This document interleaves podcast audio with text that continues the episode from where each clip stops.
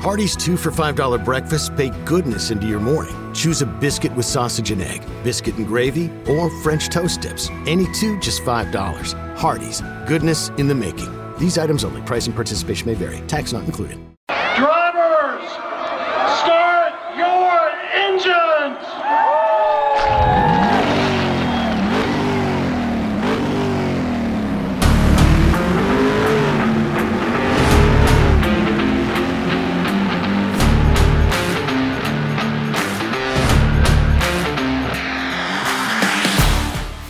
What's going on, FA Nation? Welcome back. This is the Fantasy Alarm NASCAR DFS podcast brought to you through the Better Sports Network. I am Dan Malin, and I am joined by the FSWA three time NASCAR Writer of the Year, Matt Selz. Matt, we are at Richmond for the second time uh, in the 2023 season. It's kind of crazy because it feels like we were just here, despite it being back in April. Uh, but uh, what should we expect this weekend? The playoffs are getting closer, so it's it's kind of we're getting down to the wire for some of these drivers to really get a win and lock themselves in the playoffs. Yeah, we've got uh, five races, including Sunday's Cook Out 400 before the playoffs start, and there are five open slots in the playoffs because only 11 guys have wins this year. So, should we see? I mean, I'm betting you at this point, we're going to see at least three drivers point their way into the playoffs. I don't think we get a different driver winning each of the next five races. I don't see that happening. Um, could I see a couple guys? Sure. Um, but I don't think I don't think everything's being locked up by guys winning their way into the playoffs this year. So coming off of a testy Pocono race, and now we had short track racing and it's like 120 degrees in the cars this weekend things are going to be fun on the track. I do find it. What What was your thought on a the Denny Hamlin Kyle Larson thing, and b the fact that NASCAR did not talk to those two, but they talked to Preece and LaJoie and Reddick and Dillon, but they didn't talk to Larson and Hamlin. Well, did did they not speak to Larson and Hamlin because Larson and Hamlin didn't really have like an altercation off the track. Like Austin Dillon threw his helmet at Reddick The Preece was trying to pull. Well, you, you can make the argument. I don't know what he was trying to do to LaJoie. yeah, it was. It, moves like that really sour me on Ryan Preece. I understand you got dumped and everything, but he's he has such a short fuse that yeah. I, I really don't know if he's going to last long in the series with an attitude like that. Uh, so I understand why NASCAR spoke with Preece and LaJoie. Um, I don't know. I, I know Larson and, Ham, and Hamlin handled it a little more professionally. I, I, think there was a lot of behind the scenes discussions that they may have had. Um, Hamlin on his podcast. Well, Kyle Larson initially said that he didn't think that uh, you know Hamlin was was racing him like they were friends because uh, right. I mean they are friends. And, and Hamlin said on his podcast that he actually races his friends harder. I think where I disagree with Denny Sorry for the noise outside my apartment. Uh, where I would disagree with Denny is that I, I, he says he didn't make contact with Larson. He did. He did. He did. He uh, clearly did. It's not even. He saw no a window to you know squeeze the car in, but in doing so, he does force Larson up the track uh, with contact, in my opinion. Yes. And so I, I wasn't a big fan of the move. Um, I understand why he was booed heavily after the race, and I mean, I mean, it is what it is. Like it, it, it just seems like you know we my, can't get a Denny Hamlin like clean win. My issue with Denny is that if the tables were reversed, he would be complaining. Going to Twitter to use SMT data to prove that he was wrecked and wronged, and Larson should be suspended, and they should take the win away from Larson and give it to him because he was wronged. Yet when he does it to somebody else, he can't stand up and cope with the fact that he made contact whether you like the move or not, and I'm undecided, do I want to see guys race hard for wins? Yes. Um, I think Kyle Petty's comments were mostly on the nose, except for the fact that he seemed to ding him at the end for not being original because he used the same move last year on Chastain. But again, Chastain barely touched him last year, and Denny spent the entirety of the gateway race making Chastain's life a living hell. Yeah. But Hamlin turns around and does it and it's not a problem. That's my only that's my only complaint. If you're gonna race people that way, be able to take it. Denny's the, the kid that could dish it out but could never take it. That's Denny Hamlin. So, part of me, part of me thinks like Denny Hamlin is doing this this Joey Logano esque kind of turn where you know who he is in the car is a completely different person than than what we see in the media because he also uses this platform and, and his podcast where you know he seems like a really nice guy and Denny Hamlin does have some like really good ideas in terms of like how they should you know push NASCAR into the future and everything. I think it's great that he's an owner, but at the same time, like he uses his platform just to you know come off as like a regular normal guy and whereas you know Logano's kind of the same way. He's he's one of the nicest guys in interviews, but you hear from plenty of drivers on the track that he's probably one of the biggest a holes out there as well. Right, but to give credit to Joey Logano, which I don't do very often, Joey Logano owns it. He says, "Hell yeah!" In an interview on Sirius XM NASCAR Radio, he said, "Hell yeah, I'm two faced. I'm a nice dude in the car, and when the helmet goes totally on, I flip a switch, and I'm the meanest dude on the planet, and I don't care who's in my way."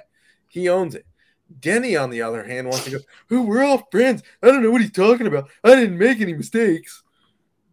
And just wants to keep the nice guy attitude going while pulling Dale Sr. moves. Like at least Dale Sr. owned it, right? Yeah. At least Kyle Busch owns it. owns it. He goes, if you don't like racing like that, don't watch. Then he goes, I didn't make any contact. They wrecked themselves. No, they didn't. check the check the right side of your car, man. There's Kyle Larson paint scuffs on it. See it on NBC's replay. It wasn't that hard to to see. All right. Well, we are at Richmond Raceway this weekend. It is a home track for Denny Hamlin. Uh, it's a track that the Toyotas and Joe Gibbs Racing specifically have done very well at. We it's a short, flat track, high tire wear. Uh, yep. I heard on a podcast, I can't remember which one. I apologize. I listened to like five or six NASCAR podcasts this week uh, I heard an argument that this has arguably higher tire wear than Darlington, which kind of blew my mind. Um, but this is a short, flat track. Uh, what should we expect this weekend? I would, I would say that that argument makes some sense to me. A the the temps here are going to be hot. It's like ninety something degrees there uh, for practice and qualifying today. We're recording this about uh, 3:30 Eastern time on Saturday. Uh, it's not going to be that much cooler on Sunday. So the hot temps on the track certainly add to the tire wear. It is a very worn out track. Uh, the reason why I would agree that it's that it's arguably more is because it's a shorter track. So there's no chance for the heat to dissipate like at Darlington, you could kind of ease it off, throttle a little bit in the in the corners, right, and let the momentum of the corner carry you through and not add heat to the tires. Richmond, it there's no break, man. It's a three quarter mile flat track. You're on throttle. I mean, not it doesn't sound like all that much, but if you're turning and then it's f- straight, and then also keep in mind it's a tri oval. Yeah, it's not an oval like you know Bristol or Martinsville or New Hampshire. It's the a front stretch is essentially like a wide bend. Right. So the if you look at it, it looks like a shrunk down Deep. Kansas or you know Vegas, just flatter and shorter. So I, I I I get the argument that it might be more tire wear than Darlington. It's certainly more than any other short track, so that's going to play a role. Uh, I would expect it to be slick, uh, which should be fun because somebody's going to mess up and go up the track, and that's going to be all sorts of fun. Uh, pit strategy is going to be key. Passing is going to be hard, people. Let's not get turned off because it's tough to pass. It's short track. They're all hard to pass. Drivers it should be hard to pass. It's motorsport too. Like it's motorsports. It shouldn't just be like, oh, here you go. Here's first place, and I'll hand it back to you. No, it should be tough to pass. So, um, doesn't mean it's impossible, though. There are some interesting strategies here for DFS. One thing I always hated about Richmond, uh, especially for DFS, was that I would always get in my own way when I would build lineups because you know we love we love targeting PD. We love getting those guys that can move up and and those value plays that you know start outside the top thirty that you hope maybe can finish top twenty five or top twenty.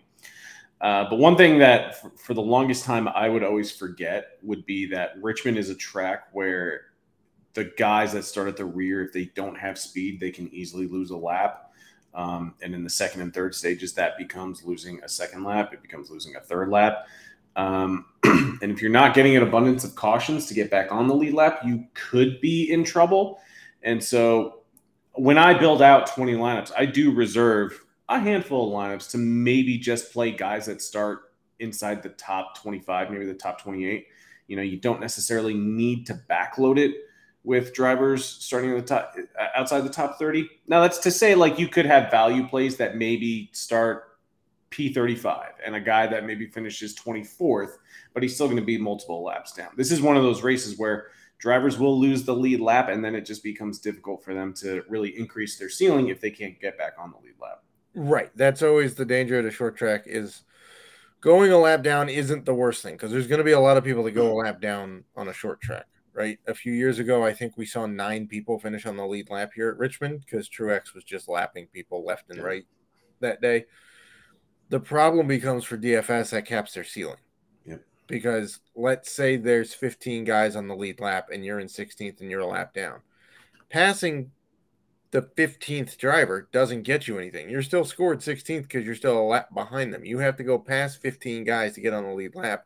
And then you have to pass everybody again to get back to 15th to get the one spot that you've now passed 40 cars to go get.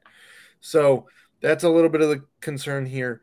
Uh, in the playbook, I do break down a fairly interesting stat regarding DFS scoring and, you know, thinking that, oh, there's a lot of PD upside in the back of this field this week, which it looks like there is based on some wackadoodle practice times and the way that they keep separating people in Group A and Group B, so we can't tell who's actually fast and then people screwed up qualifying because the track changed. In the last five races at Richmond, people starting P20 or worse, there are only five drivers who started P20 or worse who rank in the top 20 of DFS scoring averages in that time. There's only five starting spots in the back half of the field that score in the top half of DFS. So that tells you you got to pick and choose your spots in the back half of the field. It's not just a free for all. Oh, these guys can move up. That's not always the case here. In fact, it's very tough to move up here. Um, doesn't guarantee you that if you play all top 10 guys, they're going to finish there either. Right. Because about half of the top 10 at the end of the race started outside the top 12. So you can move up, but it's a lot of pit strategy and it's picking the drivers properly, not just assuming, oh, this guy's starting 25th, he can move up. Well, not if he gets jammed at the start of the race. It's going to be a serious problem. Uh, how many laps do we have for this race? Is it 400? 400 laps, which is 300 miles around Richmond. Uh, safe to say, with probably, if I had to guess, I'd say it's probably going to be around 260 Dominator points. But safe to say that's going to be a two, maybe even a three Dominator build for this race. Uh, yeah, generally. So if so on average over the last 10 Richmond races, there have been 35 caution laps a race in that span. So if you take that off the 400, that's about 365 laps that we can say are green flag dominators, which puts it about 250 dominator points.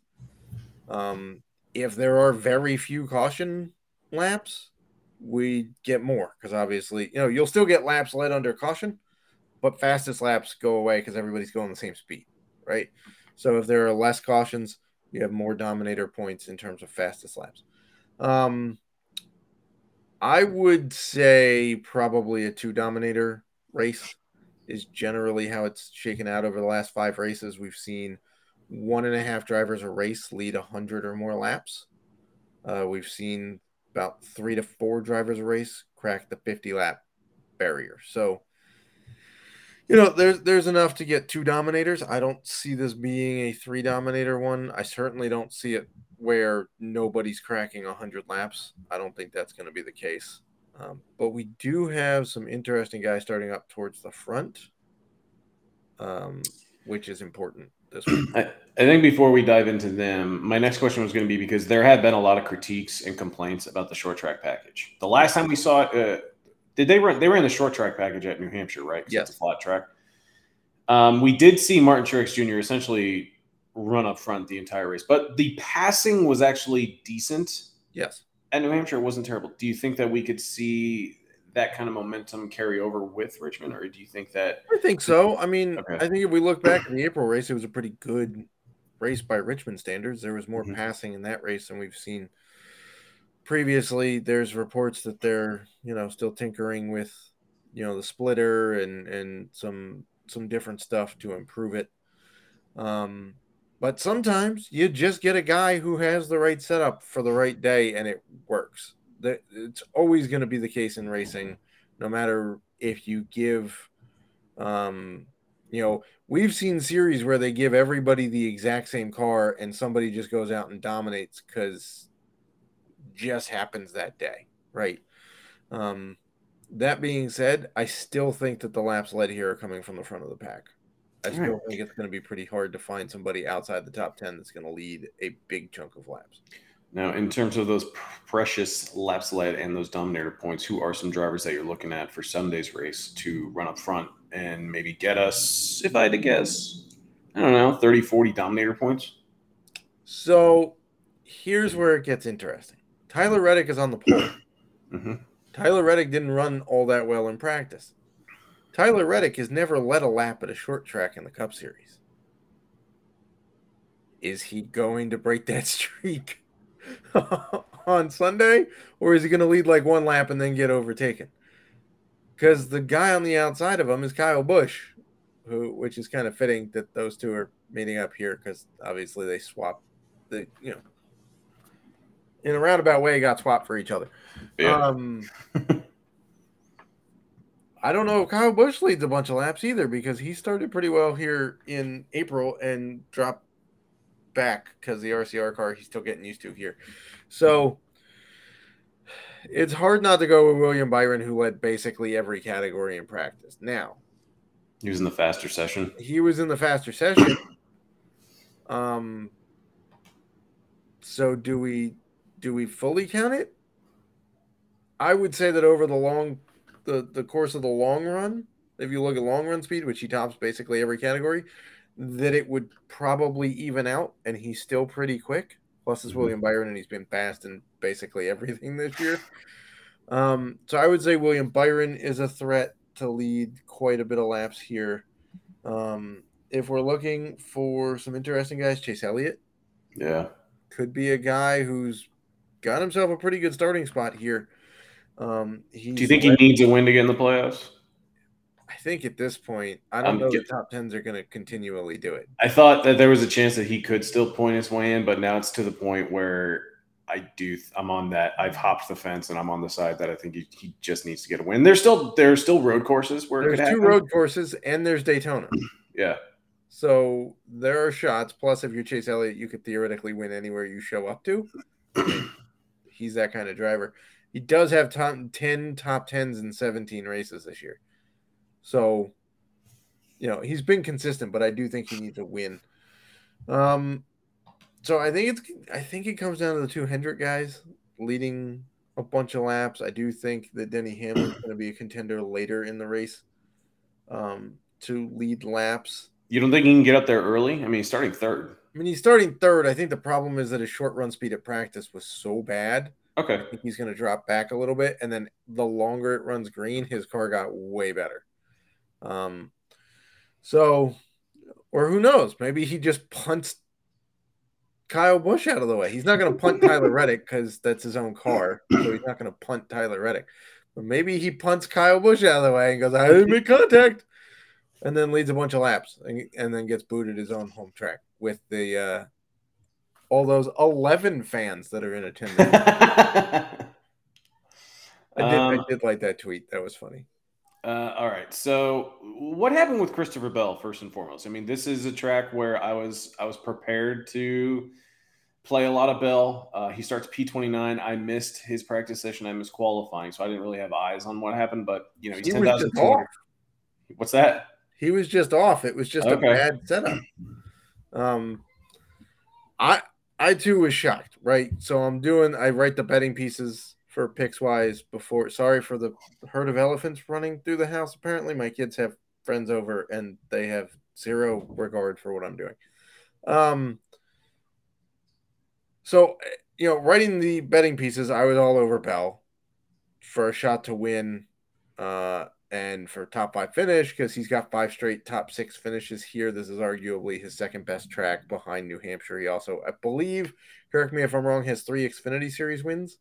Who's that? Uh, Bell has three Hmm. Xfinity Series wins at Richmond, I believe. He might. I'm struggling to get driver averages open right now. but yeah, it, I think it's been down all day. it sounds right. Okay. no, it. I saw a tweet about it. I think it crashed earlier today.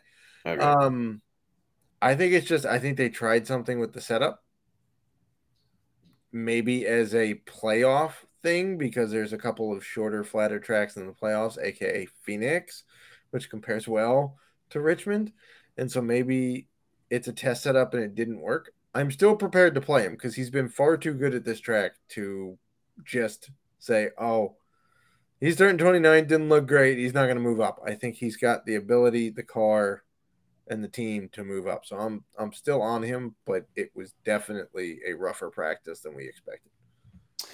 Um, one driver that we were talking about before, and I think you and I might just be on opposite ends of the spectrum here. Uh, Ryan Blaney is nine thousand dollars. Starts P twenty five. He's only had, I guess, one good DFS performance. If we're talking about being a good play at Richmond, it was the one year that he was on the pole and he led, I think, like seventy to ninety laps or something like that. Um, starts P25, and I'm not crazy about Penske this weekend, but you seem optimistic that he can go out and be a fantasy gem. So let me preface this with this. I am not expecting Blaney to go out and win, right? But we don't need him to win. We need a solid showing from him to hit value. Is he capable of that? Sure.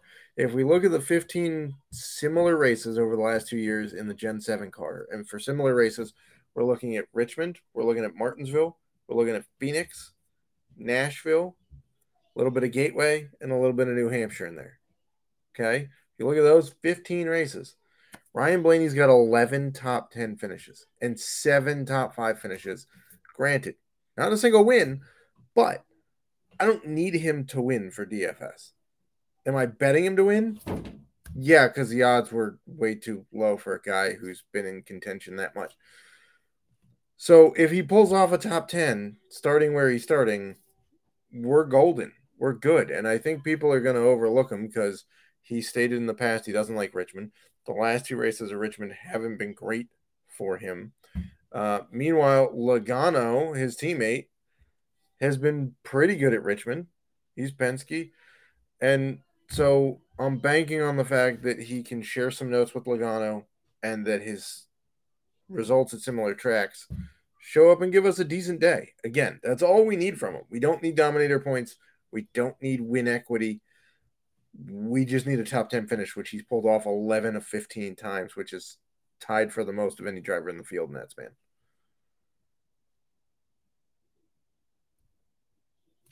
You're muted. Sorry about that. Uh, starting right next to Ryan Blaney uh, at 7,700 is Chris Buescher. He is P26. Uh, you did mention before we started recording that you had to pivot off Keselowski for Buescher. I get it. It's a PD play. Um, Also, a little Bush- bit of cost savings. Yeah, like he saves you 900 bucks off his teammate. Um, but overall, like, um, I struggle to shake the stigma of the Fords. I know they've gotten better, but there's it's really hard to deny how consistent like Chris Buescher has been. I'm just scrolling through his DraftKings like finishes, and he just has like plenty of like consistently in the top 20 for what feels like the last three months, uh, with some top 15s baked in there. And I feel like he should have no issue paying off this price tag as long as he can just you know consistently move up through the field throughout the race and not lose a lap. Yeah, I mean, he's going to be popular. He's cheaper than his teammate. He had a better practice session than his teammate. He's starting further back than his teammate, and he's been arguably more consistent. Though Keselowski has turned it on of late in the shorter, flatter tracks. That being said, Keselowski is a perfectly fine play. Either of the RFK guys are perfectly fine. The last time Keselowski finished outside the top 15, you have to go back to 2014 at Richmond. Like, I'm talking specifically at Richmond. Right, right, right. outside the top 15 at Richmond. He's done it every race, twice a year since 2015. That's pretty impressive because he's been on, granted, both with Fords, but two different teams, right? So, him starting where he is, I just don't see quite as much value upside in him this week, unless he shocks everybody and moves up like seven spots. right? Yeah, I mean, it, and it could happen because I mean, he got a top five at New Hampshire a few weeks yeah. ago. I think he was tenth in this race in the spring, um, but I think I he also offered. Here. I think uh, he had more PD. He started, so he started twenty fourth and finished 10th, yeah. right? and, and, his teammate, uh, Buescher. Let's see where he he started seventh and finished thirtieth at forty two lap fastest had, laps. Right, he had the he had the issue early in the race and then was just off pit cycle, so he always had fresh yeah. tires. That's awesome. Just smoking people through the field. That's why he wound still wound up with 42 fastest laps. That's awesome. So, you know, but that gives credence to to Buescher, who's now starting basically where Kez did in April and has a shot at a top 10, right? Um, I just wish Kez would have qualified a few spots further back. I hear you. But I feel like that's I say that about Brad Keselowski almost every week, and I'm like, I wish he started like two rows. Not to say we don't have leverage though, right? Because people are all going to be thinking the same thing. Man, if he had started like 17th and then he pulls off a top 10, then I get a little bit more PD. I have a little right. bit more upside. But on the flip side, now you got leverage because if he still finishes top 10, there's still a little bit of value to be had. Uh, dipping down into the value range for some uh, some very interesting plays. Daniel Suarez not a really a heavy value because he's more expensive than Chris Buescher, but he starts P33 at 7,800. Uh, scrolling down, we do have some SHR drivers in Eric Almirola and Chase Briscoe starting P24 and P20 respectively. And then we get AJ Allmendinger, who is only starting P36 because he wasn't uh, in Richmond for practice and qualifying today. So because of the driver change, he'll start at the rear. Yeah. His teammate is starting P20. Who are, I guess, you know, just a summation like – who are the value plays that you think can move up maybe 10 to 15 spots and and you know so this is where it gets well. wild right? And this is where practice really screws us up because the a the group a times were so much faster than the group b times that if you were in group a you get credit for being higher in your averages and single lap speeds than if you were in group b. And then you go out and you qualify and you suck. Like jj yeley i'm pretty sure was in group a right? He's credited with running the 12th best five lap average and the 13th best overall lap time, and yet he's starting 35th. Do I really think JJ Yeley is a top 15 car? No, I don't no. think so. But the you know the practice time, somebody's going to bite on it, and so this week when you see the practice to qualifying table in the playbook, don't go ham for everybody who's starting 30th and is going to move up 22 spots it's just the way the practice times worked, and there's not really anything I can do about it. So, to answer your question, I think Corey LaJoie is a guy that's going to be very popular. Um, now, popularity and me playing him are two different things. I'm a little leery of Corey LaJoie this week. I did put him as an add-on below Todd Gilliland, but here's the thing with Corey LaJoie. He's starting 31st. Yep. He ran theoretically top 10 practice times, right? So it looks like great. And he's having a career year, and he's the only guy who hasn't not finished a race. Um, but at his value, we still need him to finish P23 or better to hit 5X. His average finish over eight Richmond races is 26th. In similar races, the last 15 similar races, it's also 26. Do I really see him nabbing a top 20? I don't know, but we kind of need him to do it to hit value. Um, I think Todd Gilliland still has sneaky value. I, I love Todd Gilliland. I do. Now I didn't want to say it like out loud, like yeah. super confident, because he starts P16, and I'm like, well, that's kind of like a blessing but and he a curse. Finished P15 here in the spring, and he yeah. ran 15th at like New Hampshire and Gate and like he had issues at Gateway, but he he ran pretty well at the shorter flat. Because track. other drivers, like drivers starting, the, there will be plenty of drivers that fall off the lead lap, and as long as he can just stay on the lead yep. lap, he, he's not going to be one of those guys that's going to necessarily move up. But pretty much like you kind of just hope that he can just start where he's at, if run there all day, and finishes there. We're good. yeah. Yeah. Uh, okay, all right. I thought I would maybe be on an island, but uh, we're running out of time. So, are there any final thoughts on uh, either drivers or strategies for Sunday's race? Uh, well, we're looking for you know I break down a whole bunch of strategies by site in the playbook. Obviously, a bunch of drivers. I'm changing some out from what I wrote last night during an insomnia attack because uh, some guys didn't do what I expected. But playbook will be out. Podcast projections. We'll have core plays. It'll all be good. Uh, Richmond should be a pretty fun race on Sunday. Awesome. Well, Matt, thank you so much for your time. Best of luck to you on Sunday at Richmond, and best of luck to the FA Nation. Best of luck, FA Nation.